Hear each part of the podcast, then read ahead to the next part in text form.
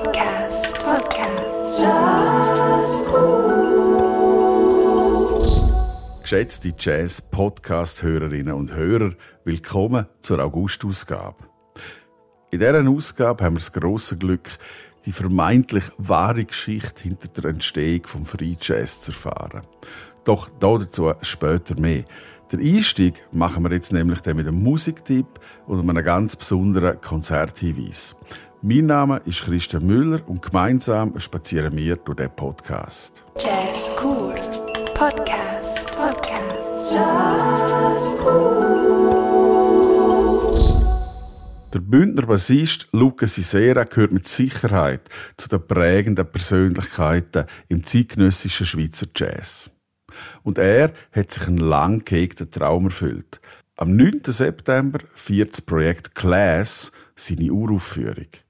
Im Saal in Schaan, im Liechtenstein, steht neben der Jazzformation Rufer auch die Kammerphilharmonie Graubünden auf der Bühne.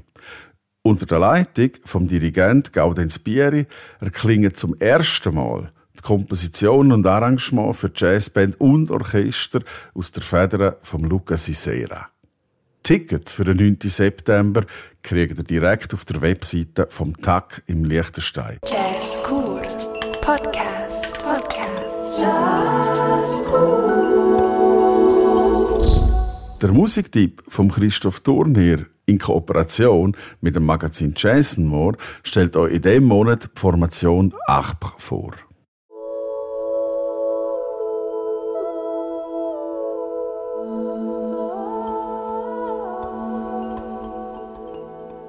Musik, so meinte einmal Debussy, sei dazu da, das Unaussprechliche auszudrücken. Sucht man nach einer aktuellen Bestätigung dieser Ansicht, stößt man in der aktuellen Schweizer Szene rasch auf das Berner Kollektiv Arch.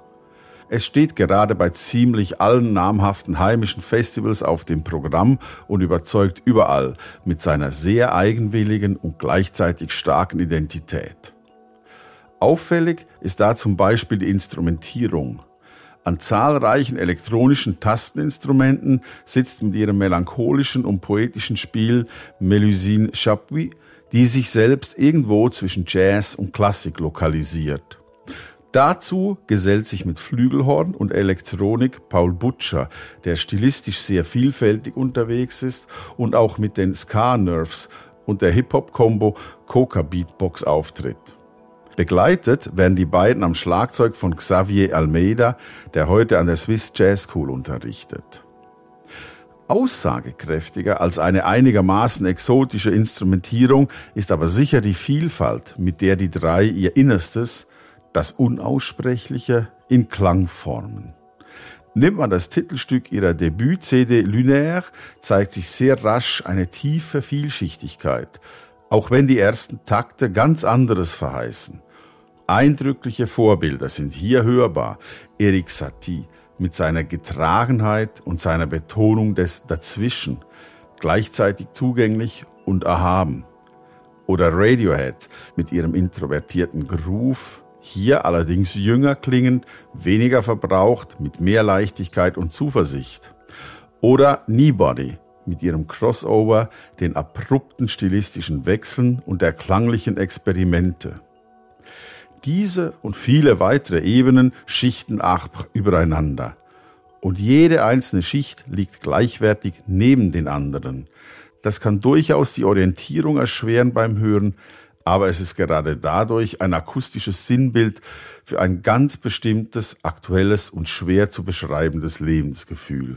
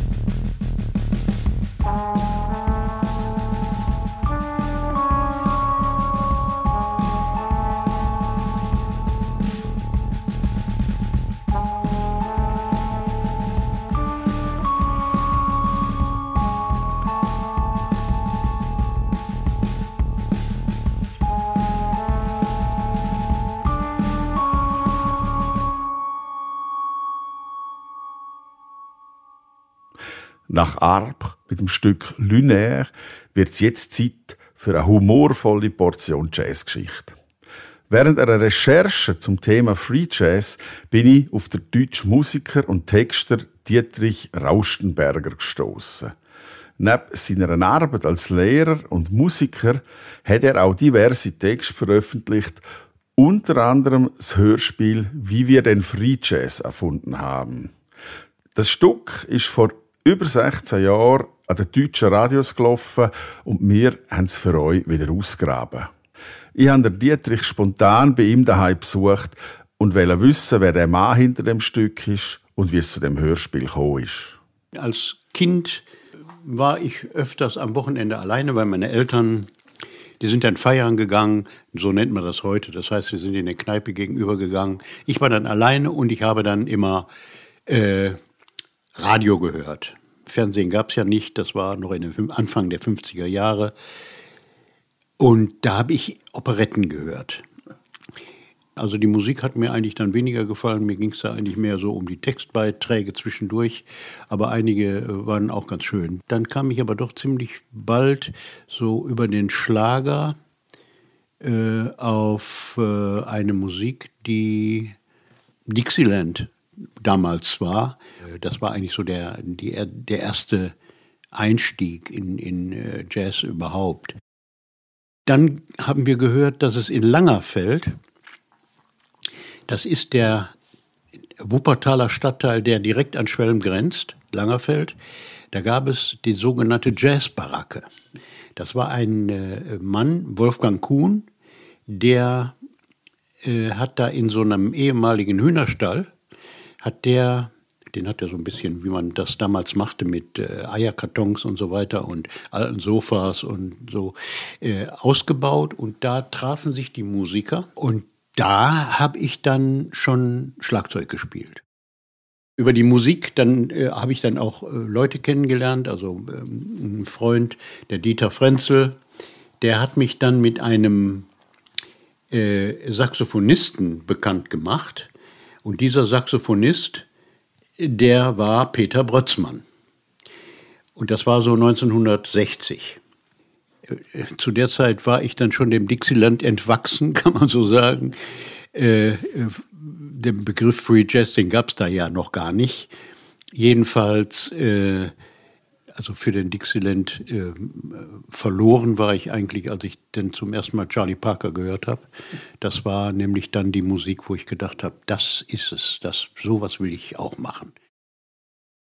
Das war dann problematisch, wollen wir mal sagen, weil ähm, die hatten natürlich auch keine Ahnung von Changes und, äh, und sowas. Also, ähm, und dann, das, der Brötzmann, der hat eben dann sehr schnell äh, es aufgegeben, irgendwas nachzuspielen und hat dann eben versucht, sein Ding zu machen. Ja, so bin ich dann zu dieser, was man damals eben Free Jazz nannte. Ähm, Free Jazz ist eigentlich so ein Begriff, der, ich meine, ich benutze den immer noch, aber heutzutage ist das ja eher ein Schimpfwort geworden. So war mein Weg zum Jazz eben. Also meine Mutter, die war auf jeden Fall jazzaffin. Aber, also Free Jazz, ich meine, da brauch, davon brauchen wir eigentlich nicht zu reden. Der war, das war, ist ja nochmal eine ganz andere Nummer. Also der Jazz war... wurde nicht abgelehnt. Das war eben amerikanisch. Aber es gab natürlich auch, also mein Vater, der war nicht besonders begeistert, aber das war auch ein alter Nazi. Ich meine, der hat dann, das ist ein ganz anderes Thema, der hat natürlich, äh, das war eben ein enttäuschter Mensch, der eigentlich an dieser ganzen Sache letzten Endes zerbrochen ist. Ich habe früh lesen gelernt. Ich konnte lesen und äh, ich hab, wollte eigentlich, ich habe auch äh, als Kind oder als Jugendlicher schon so kleine Geschichten geschrieben. Äh, das war schon, die Intention war schon da. Ich habe sogar mal als Student äh, vier für eine Schwelmer, die gibt es gar nicht mehr, die für die Schwelmer Zeitung geschrieben, Artikel geschrieben. Äh, Sportartikel übrigens, weil ich war ja Leichtathlet, also hatte ich den... Äh, den Zugang. Das Hörspiel hat ich habe schon alles, was ich eben über meinen Weg zur Musik gesagt habe, ist eigentlich das, was, worum es auch in dem Hörspiel geht, autobiografisch. Jetzt muss ich vielleicht noch, muss man vielleicht noch dazu sagen, dass ich, äh, ich glaube, ich bin in meinem tiefsten Innern Satiriker. Das heißt, ich habe diese, diese Geschichte natürlich äh, auch auf ihren humoristische, auf die humoristische, also da, das Lustige daran oder das so äh, hin äh, bearbeitet. Und der eigentliche Gag dabei ist der, dass ich behaupte, dass in dem, auf dem, bei dem Hörspiel, dass der Jazz eben nicht in New York erfunden worden ist, sondern in Wuppertal. Der Free Jazz. Ja, der Free Jazz, genau. Wie wir den Free Jazz erfunden haben. Ein Hörspiel von Dietrich Rauschenberger. Sprecher Rolf Becker. Jazz cool. Podcast. Podcast. Ja.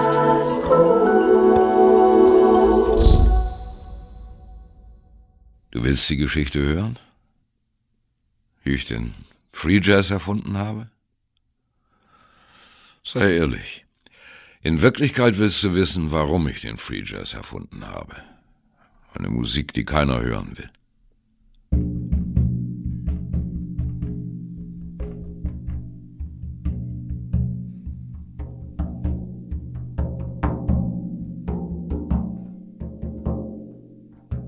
Kannst du dir den Winter in Sibirien vorstellen? Vor tausend Jahren? Eisige Kälte.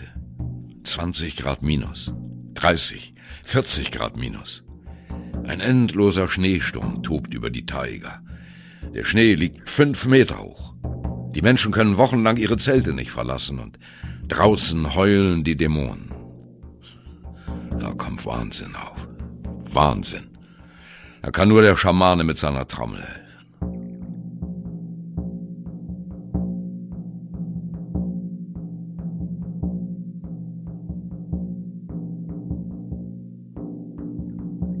Die Schamanentrommel. Ein ganz einfaches Instrument, ehrlich, ursprünglich. Ein Holzrahmen, über den ein Kalbfell gespannt ist. Mehr ist es nicht. Und an dem Prinzip hat sich auch seit ein paar tausend Jahren nichts geändert. Der Unterschied ist, dass ich einfach in ein Musikgeschäft gegangen bin und die Trommel gekauft habe. Aber in den alten Zeiten, als Kunst und Technik noch ein und dasselbe waren, da hat der Schamane seine Trommel selbst gebaut. Er hat Holz von einem geweihten Baum genommen und es in die richtige Form gebogen. Und dann hat er einen jungen Stier getötet. Zong! Hat ihm die Eier abgeschnitten und das Blut aufgefangen. Daraus hat er eine Opfermahlzeit für den Geist der Trommel zubereitet.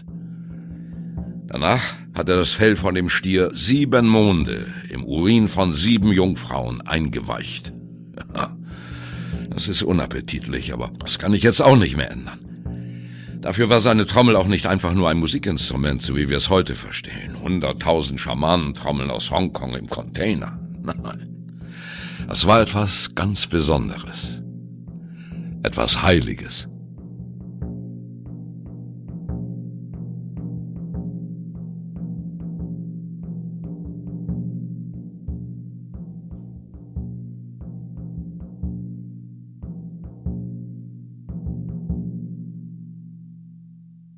Gut. Reden wir vom Free Jazz.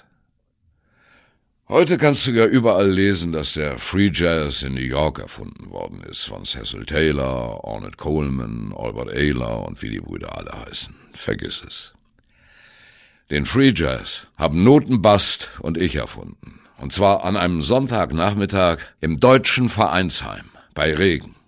Also, lass dir nichts einreden. Die New Yorker Avantgarde kam erst viel später.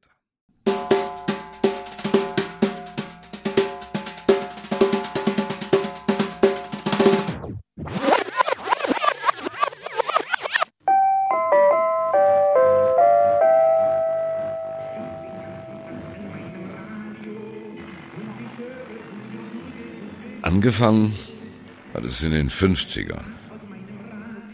Ich hatte damals einen Kumpel, der hieß Adolf Kammschulte, genannt Dölfi. Delphi war zwei Jahre älter als ich. Mit dem habe ich die erste Band gegründet. Die hieß Rainy Town Stompers. Und Delphi war der Bandleader. Er hat Saxophon gespielt. Das heißt, er wollte Saxophon spielen, aber er hatte nur diese abgeschabte Wandergitarre, weil sein Vater gesagt hat, Saxophon, sag mal, spinnst du oder was? Da kommt überhaupt nicht in Frage. Das ist noch nicht mal ein deutsches Instrument. So sind die drauf gewesen, unsere Väter. Die wollten deutsche Musik von deutschen Instrumenten. Aber wir haben uns da gar nicht dran gestört. Für unsere erste Probe sind wir in den Keller gegangen. Jazz und Keller, das gehörte damals noch zusammen wie Orgel und Kirche. Wir standen zwischen den Kartoffeln und den Kohlen, ich mit der Trompete, die aussah, als ob die Feuerwehr sie schon mal als Spritze benutzt hätte. Und Delphi mit seiner Wandergitarre, an der bis vor ein paar Jahren noch das Band der Hitlerjugend geflattert hatte. Wir haben eine Kerze angezündet und haben so getan, als wenn wir auf einer richtigen Bühne ständen. Das Problem war nur, dass wir nicht die geringste Ahnung hatten, wie wir spielen sollten. Aber mit solchen Nebensächlichkeiten konnten wir uns nicht aufhalten. Wir haben einfach losgelegt.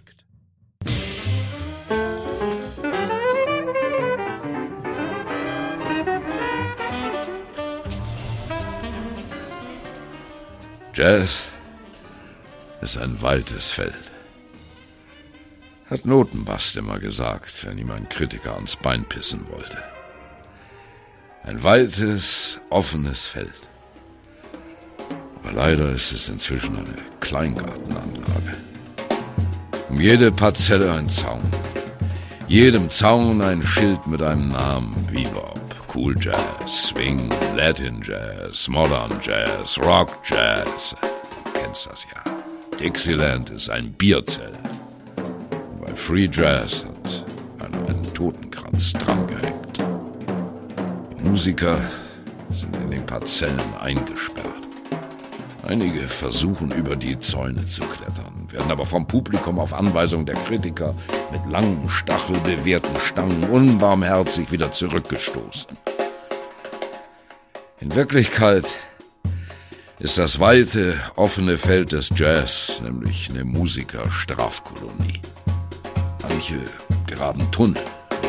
Mit bloßen Händen wühlen sie sich verzweifelt down into Mother Earth. Sie graben tiefe Löcher.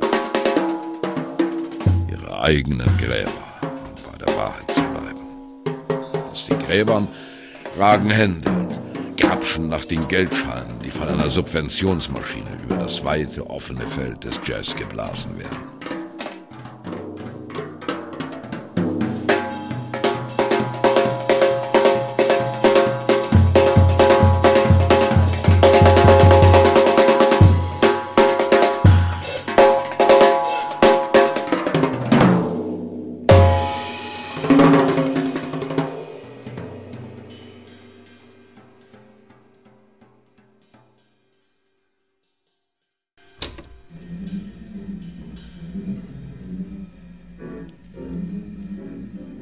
Jedenfalls habe ich mit achtzehn auf meiner Schlafcouch in unserer Wohnküche gelegen, habe im Dunkeln eine Zigarette geraucht und einer Radiosendung gelauscht, die hieß The Voice of America. Die kam nachts um zwölf. Da habe ich zum ersten Mal den Sound von Charlie Parkers Altsaxophon gehört. Und da war mir klar, dass ich zu Hause angekommen war.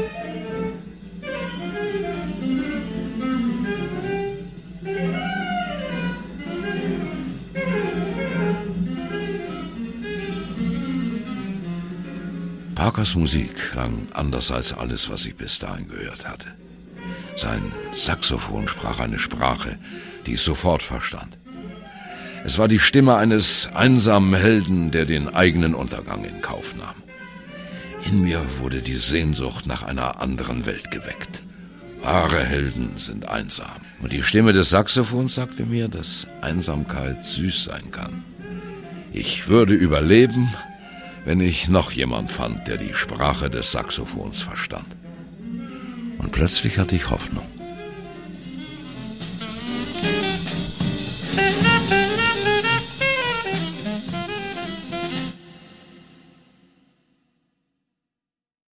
Unser Musiklehrer hieß Nolte, Studienassessor Nolte. Nolte war ein armes Schwein, disziplinmäßig gesehen. Aber er hat uns seine Jazzplatten vorgespielt und sogar Tanzmusik. Und ich war der Einzige in der ganzen Klasse, der einen Rumba-Rhythmus klopfen konnte. Ich weiß noch wie heute, wie ich im Musikraum des Humboldt-Gymnasiums südamerikanisch getrommelt habe. Und zwar auf der gewölbten Sitzfläche eines Stuhls der Firma Casala. Und damals kamen exotische Trommeln wie Bongos oder Congas an einer höheren Lehranstalt gar nicht vor. Den Rumba-Rhythmus hatte ich von meinem Freund Dölfi Kammschulte gelernt. Und ich war sehr stolz darauf, dass ich ihn konnte. Ich habe ein dickes Lob von Studienassessor Nolte bekommen. Trommelwerk, hat er gesagt, du bist rhythmisch sehr begabt. Das war das erste und einzige Mal, dass ich an dieser Schule gelobt worden bin. Von dem Moment an wollte ich Schlagzeuger werden. Studienassessor Nolte war so begeistert von mir, dass er mir aus dem Fundus der Schule zwei Tambourins und ein Becken geliehen hat. Das habe ich zu Hause mit Schraubzwingen aus meinem Laubsägekasten an einem Stuhl befestigt. Das war mein erstes Schlagzeug. Als mein Vater das Schlagzeug gesehen hat, hat er nur gesagt, mit Musik brauchst du gar nicht erst anzufangen. Du bist doch genauso unmusikalisch wie ich. Danke, Alter. Mit dem Spruch hast du mich dem Free Jazz sozusagen in die Arme getrieben.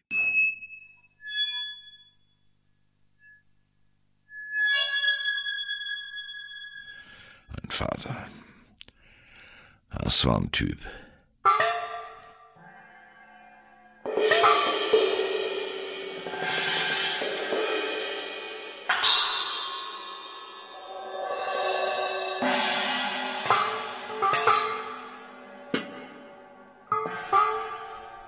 Später hat der Psychologe mich gefragt, mein lieber Herr Trombeck, warum müssen Sie denn Ihrem Vater immer noch beweisen, dass Sie doch nicht so unmusikalisch sind wie er? So ein Quatsch. Wenn ich meinem Alten beweisen wollte, dass ich musikalisch bin, hätte ich doch nicht Free Jazz gespielt. Wäre ich doch auf der sicheren Seite geblieben und hätte mit Dölfi Kammschulte Kuscheljazz gemacht. Jetzt möchtest du natürlich gerne wissen, warum ich zu dem Psychologen gegangen bin. Mein Vater ist neunzehnhundertfünfzig aus russischer Kriegsgefangenschaft zurückgekommen, nach sieben Jahren Sibirien. Niemand hatte damit gerechnet, dass er noch lebt. Plötzlich war er da und hat nur gestört. Das hört sich gemein an, aber der Alte glaubte nach wie vor an den Nationalsozialismus. Daran hatten weder der Krieg noch die Gefangenschaft was geändert. Er hat sich aufgeführt, als müsse er die abendländische Kultur im Alleingang retten.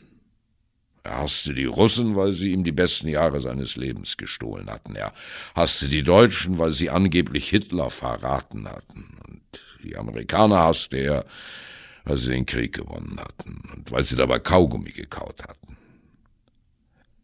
Einmal hat mir meine Mutter zum Geburtstag eine Platte von Louis Armstrong geschenkt. Da rastete der Alte aus und faselte was von einem großen Tenor namens Enrico Caruso, obwohl er die Italiener auch hasste.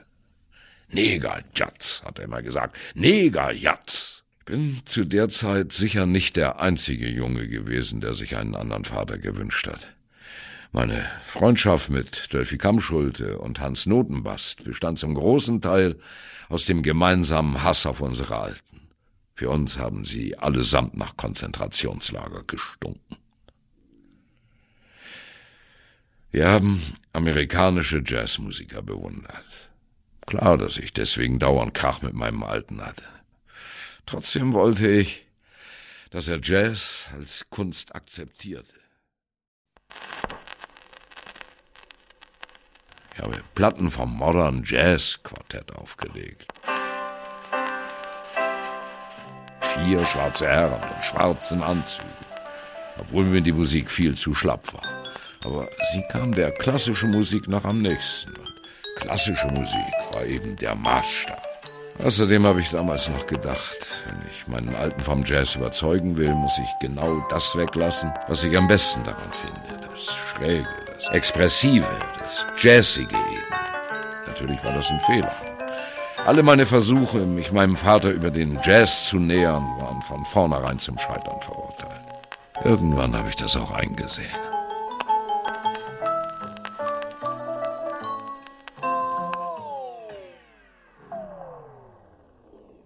Und dann habe ich den Free Jazz erfunden. Aus Rache. Damit jeder deutsche Vater und jede deutsche Mutter ein für allemal wussten, dass Jazz genauso schrecklich war, wie die Nazis immer behauptet hatten.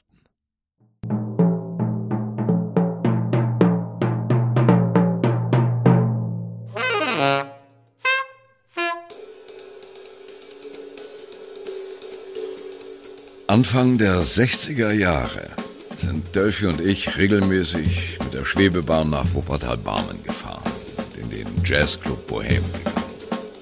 Meistens haben da Dixieland-Bands aus England gespielt, aber ab und zu hatten sie auch mal eine moderne Gruppe. Am nächsten Tag haben Delphi und ich geprobt, was wir im Jazzclub gehört hatten. Ich auf meinem Behelfsschlagzeug und Delphi auf dem Altsaxophon von meinem Feuerwehrmann.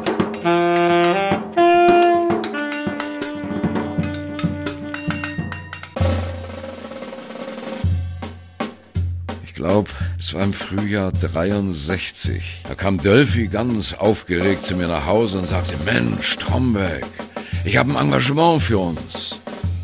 Und ehe ich mich versah, saß ich angetan mit einer roten Weste und einer weißen Fliege auf der Bühne vom Wuppertaler Hof und habe zusammen mit Delphi und noch ein paar Jungs zum Tanz aufgespielt. Unsere Kapelle hieß Cocktail Combo. In der Zeit gab es in Wuppertal und Umgebung noch jede Menge Tanzlokale. Da haben wir gespielt. Jeden Samstag und jeden Sonntag. Fünf Stunden am Abend. Pro Stunde zehn Mark. Dafür haben wir den Leuten alles geliefert, was sie gerne hören wollten. Walzer, Foxtrot und Bossa Nova.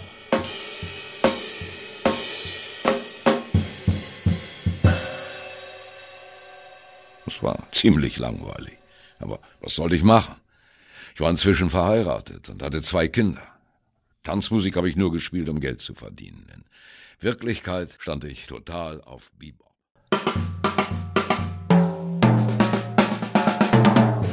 So hieß der neue Jazz. Bebop, das war meine Musik. Meine Helden waren Charlie Parker, Max Roach, Art Blakey, Miles Davis.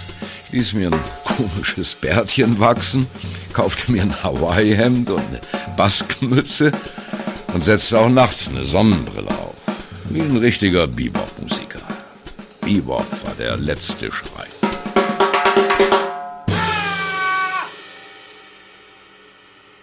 Im Grunde wusste ich nicht, wie es ging. Ich konnte nur den Rhythmus spielen. Das war aber auch schon alles. Von der harmonischen Struktur des Bebop hatte ich keine Ahnung. Ich musste Jazzplatten nachspielen, wenn ich es lernen wollte. Aber jetzt spiel du mal so eine schwierige Musik wie Bebop nach, wenn du noch gar nicht richtig spielen kannst. Außerdem war Nachspielen sowieso nicht mein Ding. Ich konnte machen, was ich wollte. Es wurde immer was anderes daraus. Dann habe ich im Bohem den Typ kennengelernt, der mein ganzes Leben verändert hat. Der Mann hieß Hans Notenbast. Damals war er noch ein Kunststudent, aber er spielte schon Posaune.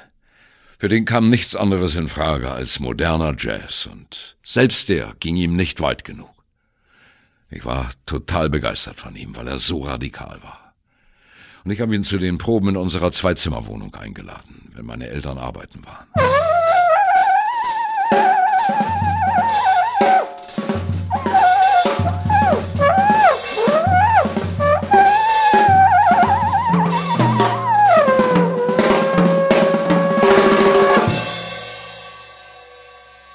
Notenbast war begeistert. Aber Delphi wollte nicht mit ihm spielen, der fand das ganz schlimm. Und ich... Ja, die Musik an sich hat mir auch nicht gefallen, aber wie sie zustande gekommen ist, das hat mich fasziniert. Notenbast hatte die Nase voll von Harmonien und Taktezählen. Ich auch, weil ich es nicht gelernt hatte. Wir wollten den ganzen Scheiß nicht mehr. Aber diesen unbedingten Willen, wie Notenbast so weit wie möglich zu gehen, den hatte ich nicht. Das Problem war, dass wir damit kein Geld verdienen konnten. Bei der Cocktail-Kombo war Hans Notenbast natürlich nicht dabei. Der wäre lieber verhungert, als Tanzmusik zu spielen. Notenbast lehnte das Nachspielen rigoros ab. Das hat mir gefallen. Ich will mein eigenes Ding machen. Das war sein Grundsatz und davon ließ er sich auch nicht abbringen. Deshalb ist es ja auch zum Streit zwischen ihm und Dölfi gekommen, weil Dölfi gesagt hat, ich will dir mal was sagen, Notenbast. Bei dir ist es weniger eine Frage des Wollens, als vielmehr eine Frage des Könnens. Wie dem auch sei. Ich hing mitten zwischen den beiden. Sollte ich lieber mit Dölfi Bebop spielen, was sie nicht richtig konnte, oder mit Notenbast, so ein freies Zeug, von dem kein Mensch glaubte, dass es Musik war.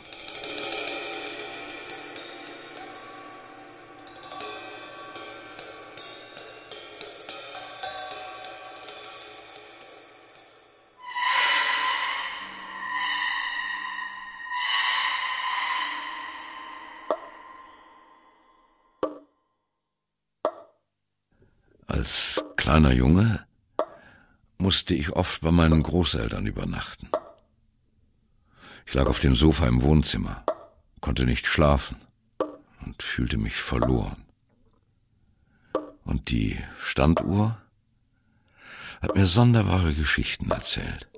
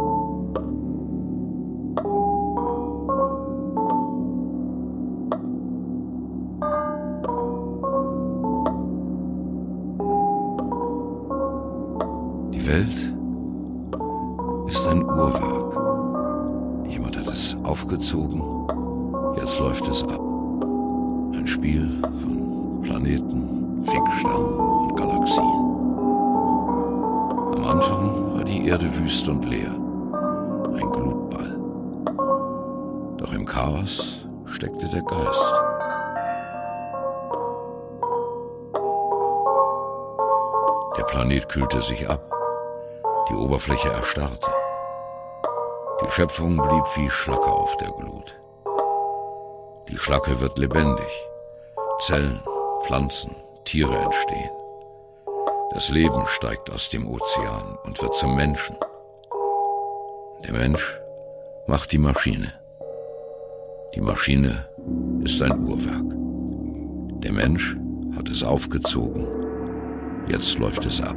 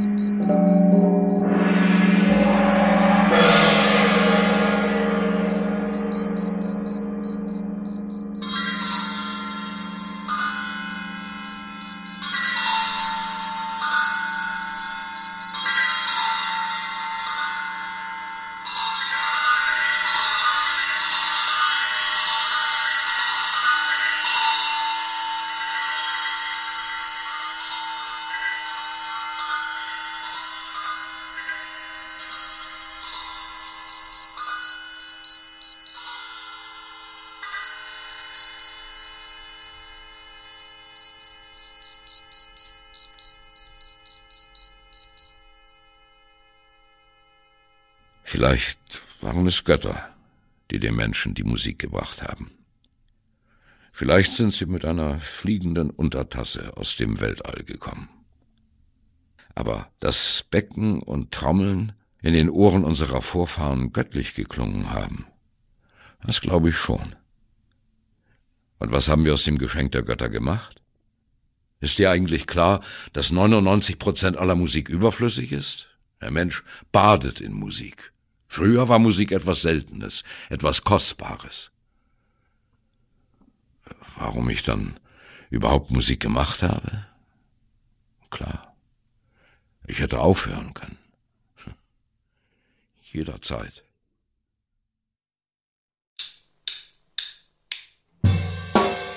Inzwischen waren die Beatles und die Rolling Stones gekommen und mit ihnen Sex and Drugs and Rock'n'Roll. Unsere altmodische Tanzmusik war nicht mehr angesagt. Es dauerte nicht lange, aber war es mit den Tanzlokalen vorbei. Dafür entstanden überall Diskotheken und Beatschuppen. Von heute auf morgen war die Cocktail-Kombo arbeitslos. Delphi hat beschlossen, nur noch Jazz zu spielen. Bebop, aus Protest gegen den Rock'n'Roll.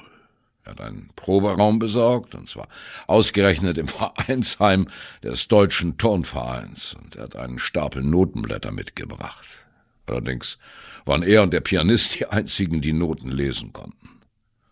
Natürlich habe ich mitgemacht, obwohl ich nichts gegen Rock'n'Roll hatte.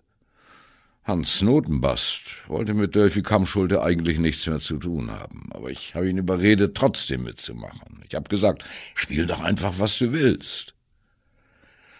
Außerdem war noch ein Bassist dabei, der gerne mal auf seinem Bass über die Bühne geritten ist, und ein Pianist, der ständig Tabletten geschluckt hat, so eine Art Ecstasy der sechziger Jahre. Deswegen haben sie ihn auch ein paar Mal mit Blaulicht in ein Krankenhaus gebracht. Die Tonbrüder hatten uns den Proberaum nur unter der Bedingung gegeben, dass wir auf ihrem Sommerfest zum Tanz aufspielten. Wir waren alle dagegen. Trotzdem hat Delphi zugesagt. Während nun überall im Lande langhaarige Rockmusiker den Musikgeschmack unserer Eltern pulverisierten, haben wir im muffigen Vereinsheim des Deutschen Turnvereins Durchhalte-Jazz gespielt. Wir haben monatelang immer dieselben Scheißstücke geübt. Was ist dabei rausgekommen? Es hat geklungen wie die Musik für einen Heimatfilm mit Peter Alexander, nur viel kaputter. Delphi hat gesagt, wir müssen es spielen wie auf der Schallplatte. Der verdammte Perfektionist, der hat ständig an mir und Notenbast rumgemeckert.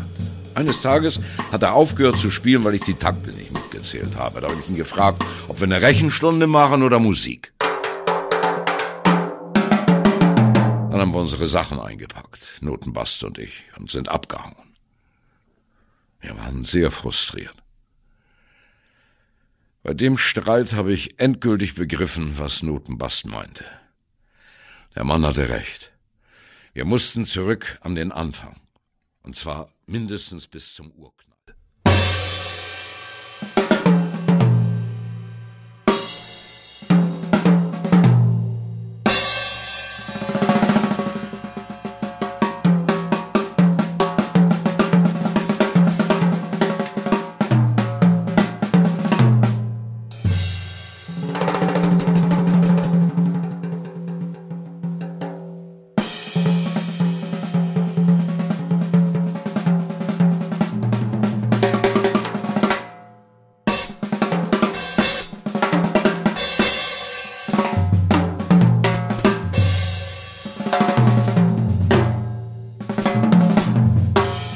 Seitdem habe ich immer großes Verständnis für Rockmusiker gehabt, die ihre Gitarren auf der Bühne zertrümmert haben. Weil ich vermute, dass sie es aus lauter Frust darüber getan haben, dass sie wieder nicht dahin gekommen waren, wo sie ursprünglich musikalisch hin wollten. Hans Notenbast und ich, wir waren gründlicher. Wir haben uns nicht lange mit den Instrumenten aufgehalten. Aus Enttäuschung, dass wir Bebop nicht spielen konnten, haben wir gleich die ganze Musik zertrümmert. Wir sind auf das Sommerfest gegangen und haben eine Show abgezogen, bei der wir uns gegenseitig darin zu übertreffen versuchten, wer die ungewöhnlichsten Töne hervorbringen konnte. Notenbast hat die Posaune als Sprachrohr benutzt und hat uns was von seiner Kindheit als Sohn eines Obersturmbannführers erzählt.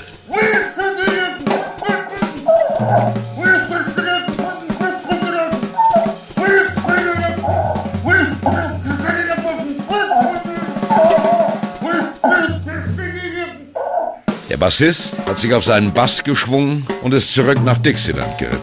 Der Pianist hat eine Handvoll Tabletten eingeworfen und mit den Füßen weitergespielt. Mir genügte das Schlagzeug nicht mehr und ich fing an, auf allem zu trommeln, was mir in dem Vereinsheim unter die Stöcke kam.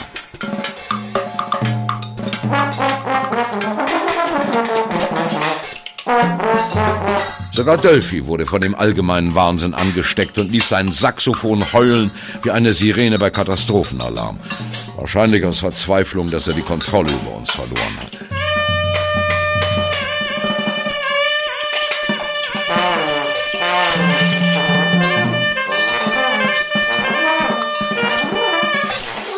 Unsere Musik klang wie Variationen über ein schweres Eisenbahnensemble.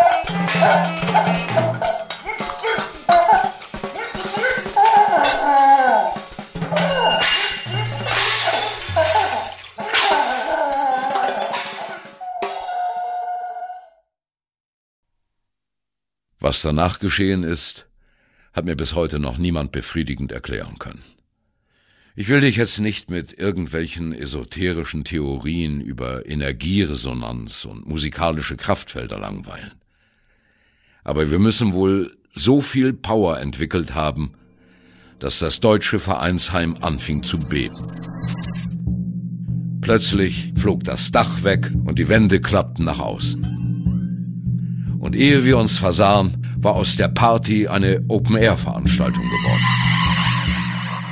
Wir standen auf einer Art Freilichtbühne vor den völlig verstörten Tonbrüdern und Tonschwestern und waren gezwungen, eine Musik zu spielen, von der wir noch gar nicht wussten, wie sie sich anhören sollte. Wir waren wie Kinder, die etwas sagen wollten, aber die Sprache erst noch erfinden müssen.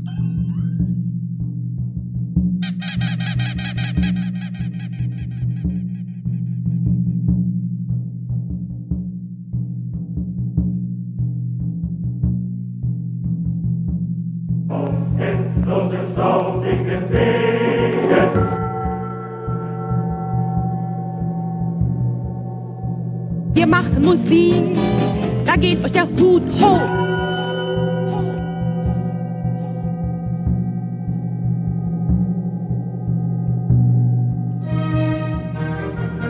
Und siehe da, alles, womit wir jahrelang zwangsernährt worden waren, die Fahrtenlieder und der Radetzky-Marsch, die Opernarien und Ouvertüren, die Musik am Mittag mit dem Tanz- und Unterhaltungsorchester des Nordwestdeutschen Rundfunks, die schöne blaue Donau und das K und K-Infanterieregiment, die Comedian Harmonists und die Klassik von vorne bis hinten, das alles.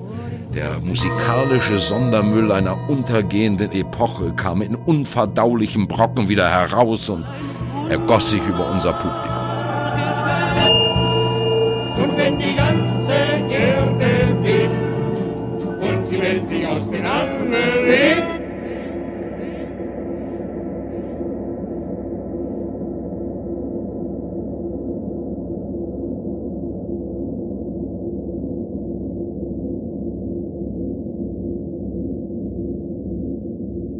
das war die Geburtsstunde des Free Jazz.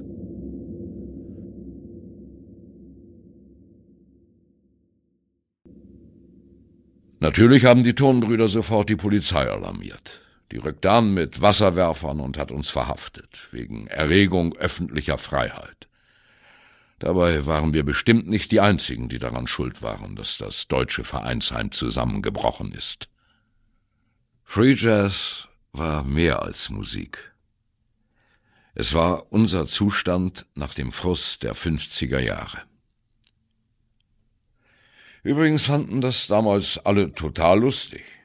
Alle. Außer Dölfi.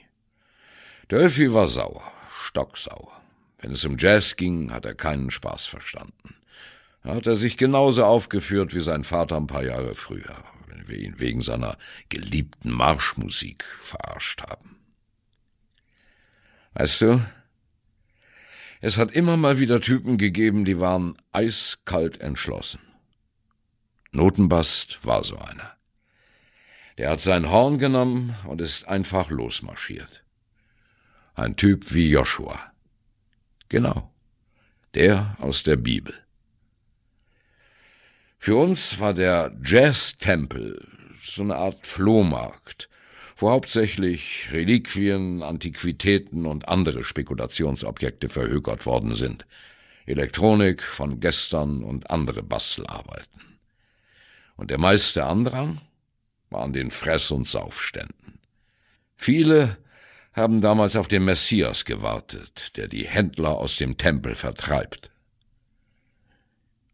Joshua war im Auftrag des Herrn unterwegs. Wer Notenbass geschickt hat, weiß ich nicht.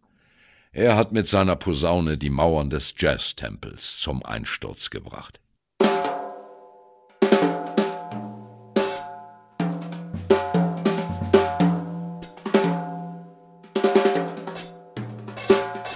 Den heiligen Swing fand er zickig, Harmonien waren ihm scheißegal. Aber dafür hat er eine Intensität ins Spiel gebracht, die den Hohepriestern des Jazz Angst machte. Er hat den Papst ein Arschloch genannt. Es war zwar nur der Jazzpapst, aber immerhin. Kleinlich war Notenbast nicht, aber dafür intolerant. Aber gerade deswegen habe ich ihn ja so bewundert. Wegen seiner Intoleranz, wegen seiner Kompromisslosigkeit, wegen seiner Radikalität.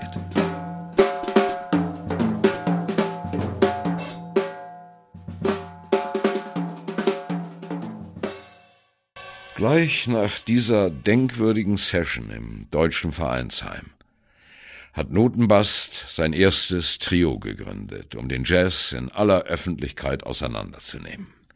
Und ich bin dabei gewesen. Wir wollten das neue Lebensgefühl der sechziger Jahre ausdrücken. Zu dem Zweck habe ich allen möglichen Schrott auf die Bühne geschleppt. Ein normales Schlagzeug passte nicht mehr. Wir haben die totale Improvisation praktiziert. Keine Melodie, keine Harmonie, kein Rhythmus. Das stimmte zwar nicht ganz, aber die Leute haben das so empfunden, weil sie unsere Musik nicht mehr mitsingen konnten. Sie konnten auch nicht mit dem Fuß dazu wippen. Trotzdem haben einige begriffen, worauf wir hinaus wollten. Ein Kritiker hat unsere Musik sogar die authentische Sprache des industriellen Raums genannt. Tja, das hätte man nicht gedacht. Free Jazz war die authentische Sprache des industriellen Raums. Aber einige von den braven Bürgern hätten uns am liebsten in ein Arbeitslager gesperrt, zusammen mit den Hippies. Aber das war nicht schlimm. Wir wollten ja provozieren. Schlimm war, wenn sie uns ausgelacht haben. Ich sitze auf der Bühne und spiele Schlagzeug. Da höre ich in meinem Kopf ganz deutlich die Stimme von meinem Vater. Ich hab dir doch gleich gesagt, dass du völlig unmusikalisch bist. Oder meine Mutter. Warum machst du nicht so eine Musik wie Glenn Miller? Und Studienassessor Nolte sitzt auf meiner Schulter wie ein Papagei und kann nicht verstehen, wieso ich Free Jazz spiele, wo ich doch rhythmisch so begabt bin.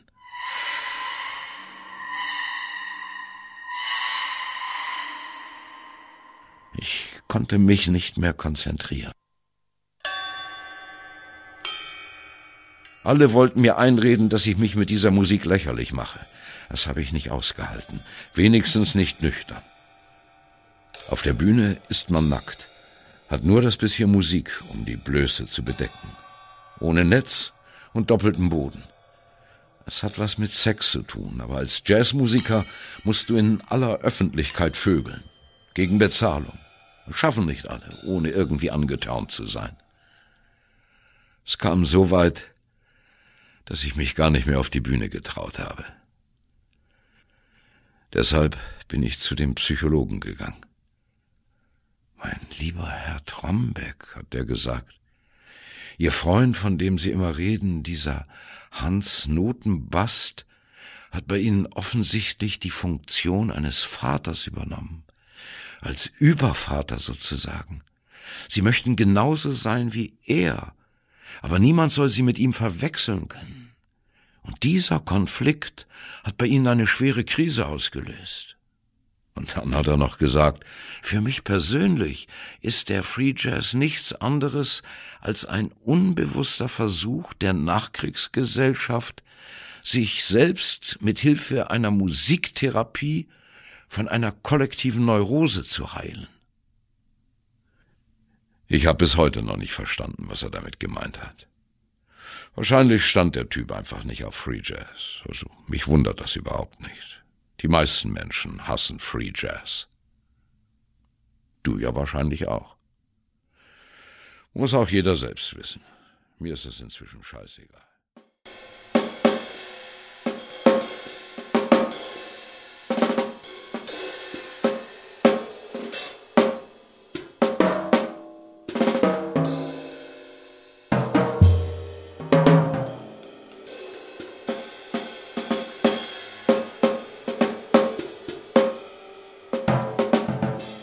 Free Jazz war unsere Revolution, verdammt nochmal.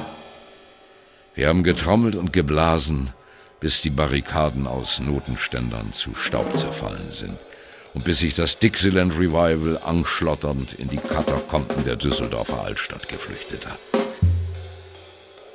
Wir haben alles in Grund und Boden gespielt. Wir haben diesen Grießbrei schlürfenden Mainstream-Kackern die Freiheit gebracht. Was haben sie damit gemacht? Sie haben ihre verdammten Kippen auf dem Teppichboden des Opernhauses ausgetreten. Wenn wir nicht gewesen wären, hätte sich damals in Deutschland kein Jazzmusiker getraut, auf nur einen Furz zu lassen, ohne vorher in Amerika nachzufragen.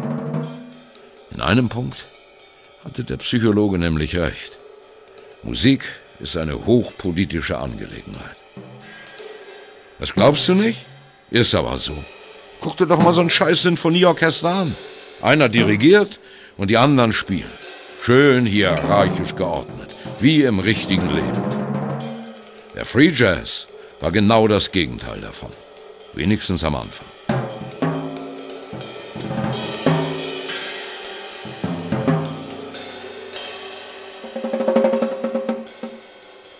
Wir wollten die Welt verändern. Mit Musik. Das Unerhörte war, dass wir unsere revolutionäre Botschaft nicht durch große Reden verkündet haben, sondern durch Jazz pur.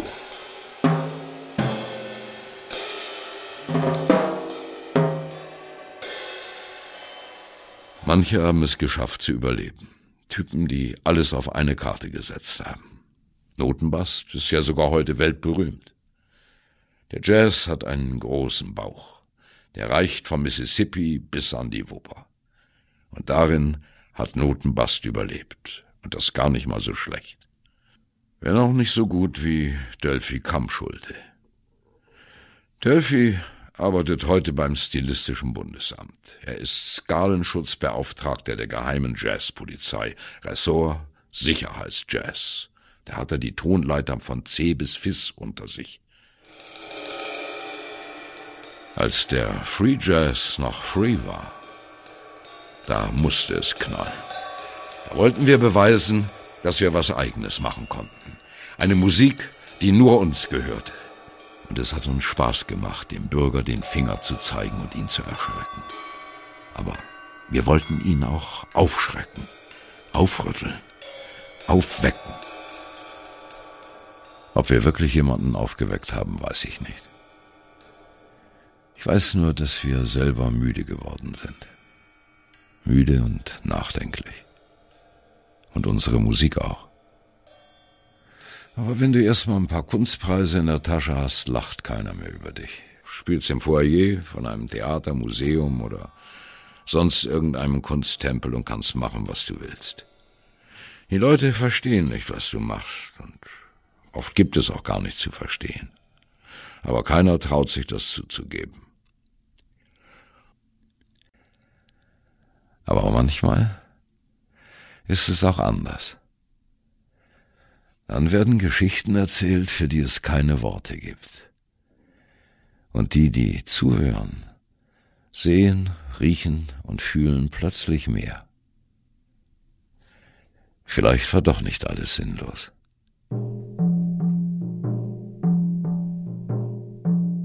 Wir haben den Free Jazz erfunden. Mit viel Getöse. Aber wir haben nur das gemacht, was jeder Musiker machen sollte. Und auch alle, die die Musik für ihr Leben brauchen. Sie neu erfinden. Einmal im Leben.